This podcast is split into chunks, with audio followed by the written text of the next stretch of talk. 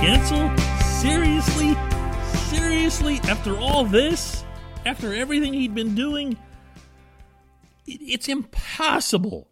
I say this all the time. It is impossible to analyze this hockey franchise. It just is. Good morning to you. Good Thursday morning. I'm Dejan Kovacevic of DK Pittsburgh Sports. This is Daily Shot of Penguins. It comes your way bright and early every weekday. And if you happen to be into football and or baseball, I also offer up daily shots of Steelers and Pirates right where you found this. But the Penguins took to the ice in Cranberry yesterday for their first practice at home in a while, and they did so without Jake Guentzel. And it was learned afterward that he has an upper body injury and will be out week to week. That's the Mike Sullivan applied term there. When he uses week to week, for those of you who are new to following this team, you're probably talking about something that's roughly three to four weeks. It's not a quick return. Uh, his separation will always be day to day, week to week, or longer term. Longer term are the really bad ones.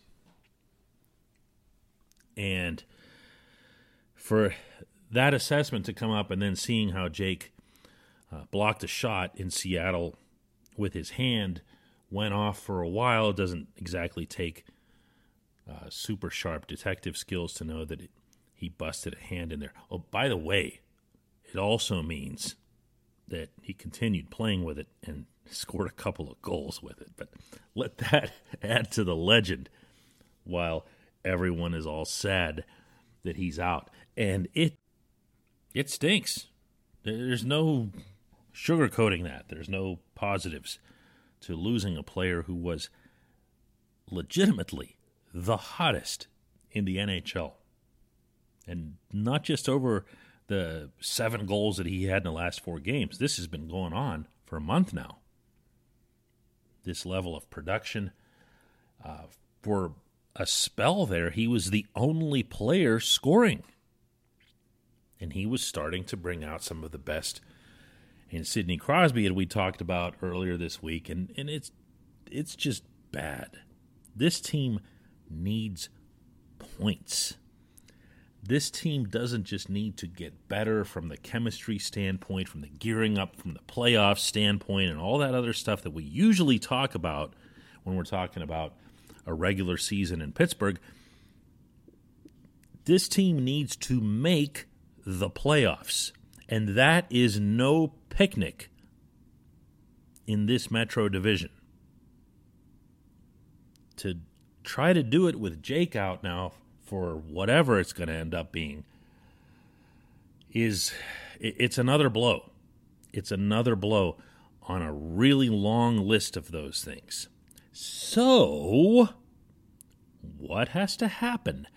What's the compensation? What is the bar that'll get raised by somebody, and who will be the one to do it?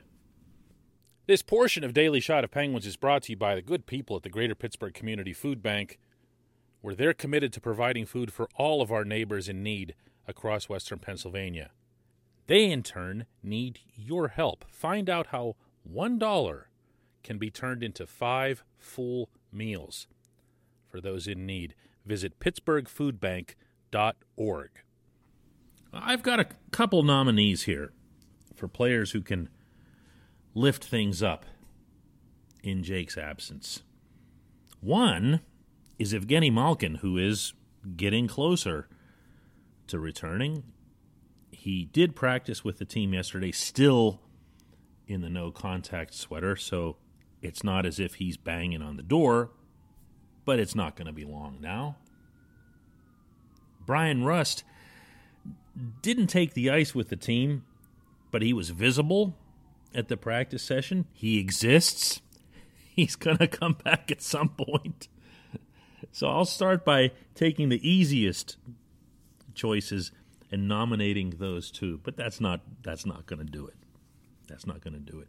What you really need with a little bit of deductive logic here, is a winger who isn't scoring, who's capable of scoring, to start scoring. And yes, of course, that leads us to Kasperi Kapanen.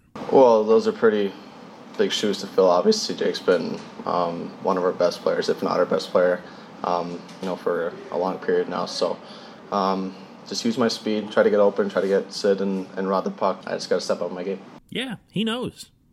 He knows. About a week before the regular season, I had a one on one talk with Kapanen. This was after one of those exhibition games in which he was just totally dominant. I mean, all over the puck. Really creative, showed a lot of good vision, was utilizing his line mates, uh, hitting the trailing defensemen when they would join the rush. And the only thing that he couldn't do in those exhibitions is still the only thing that he can't do. And that's shoot and score in that order.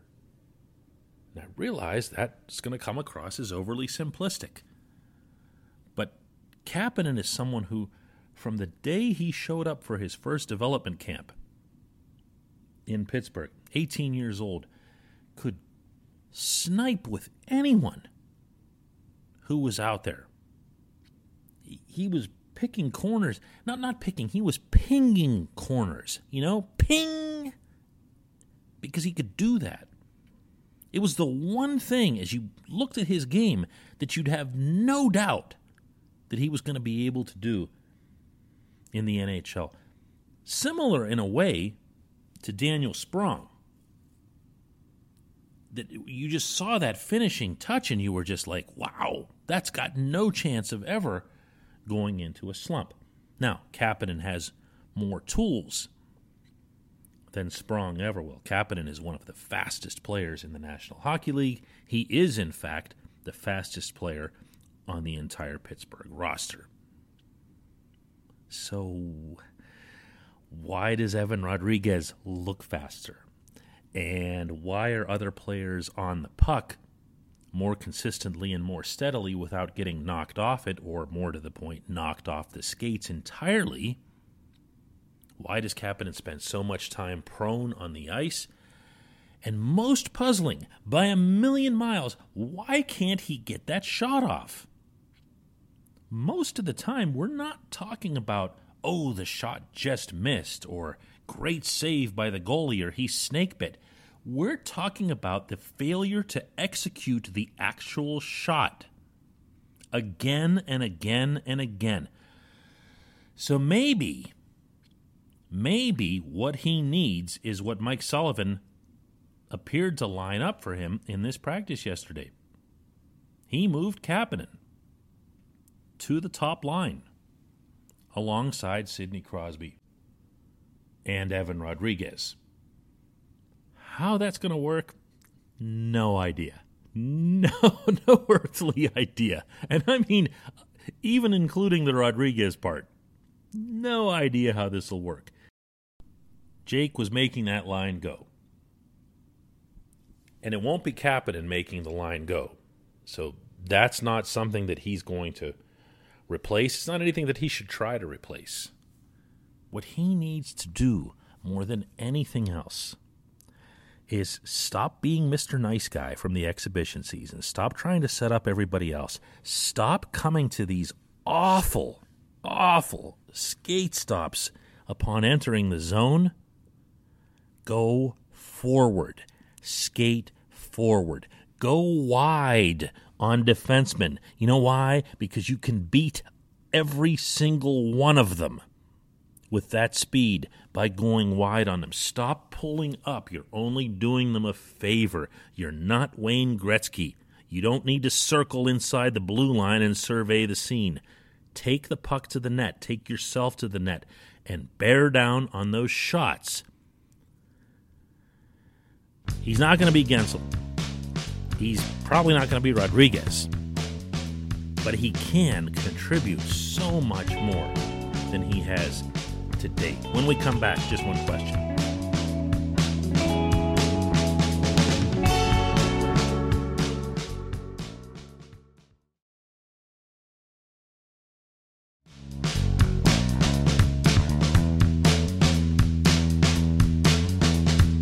Welcome back. It's time for just one question that's brought to you always on this program by Fubo TV. Monthly cost of cable is over 200 bucks. Fubo TV is 65 bucks a month to watch all the same channels, including AT&T Sportsnet Pittsburgh. And right now, Fubo TV is offering our listeners of this show a seven-day free trial and 15% off your first month.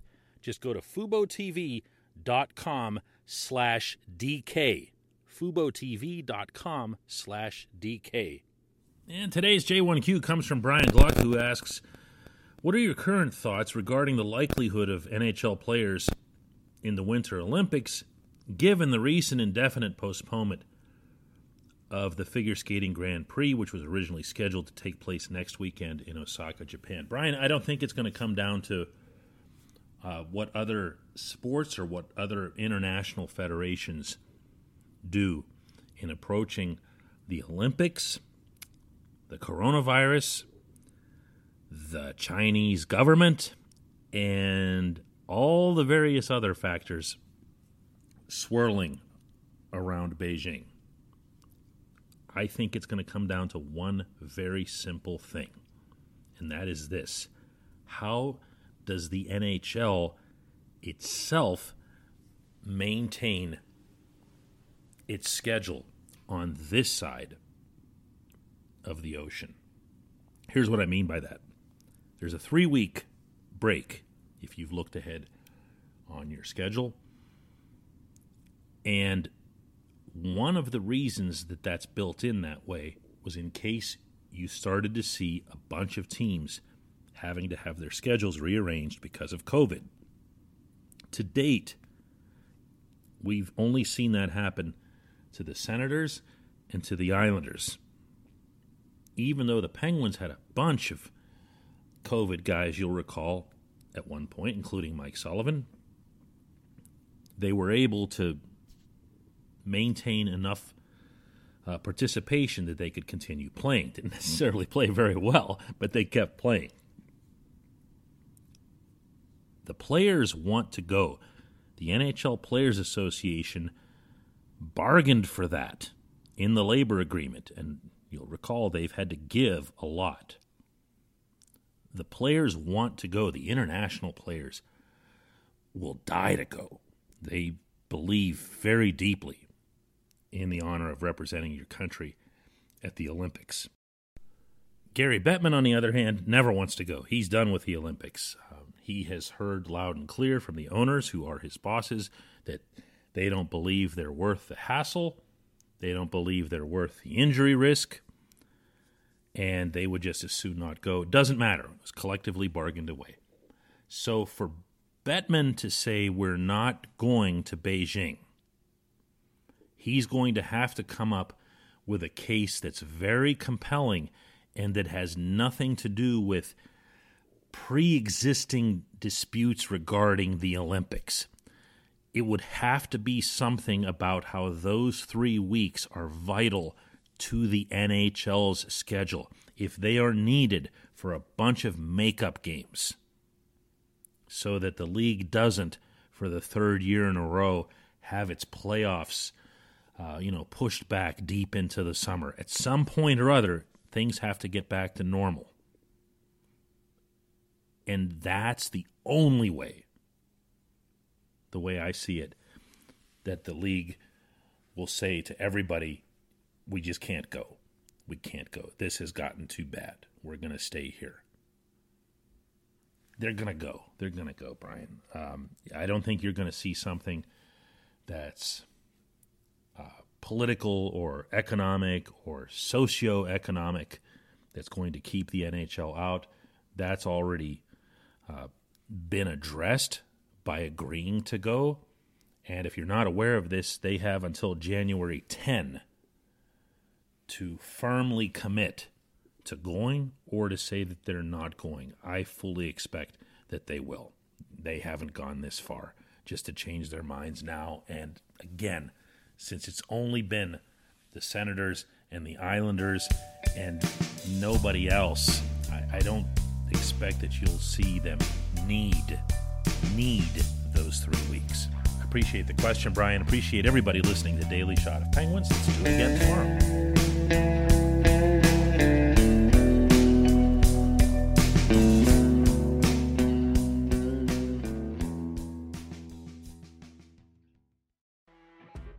You know, when you're listening to a true crime story that has an unbelievable plot twist that makes you stop in your tracks? That's what our podcast, People Are the Worst, brings you with each episode. I'm Rachel. And I'm Rebecca. We're identical twins who love true crime cases that make you say, didn't see that coming, and we hate the people responsible for them. Listen to People Are the Worst now on Apple, Spotify, or wherever you get your podcasts.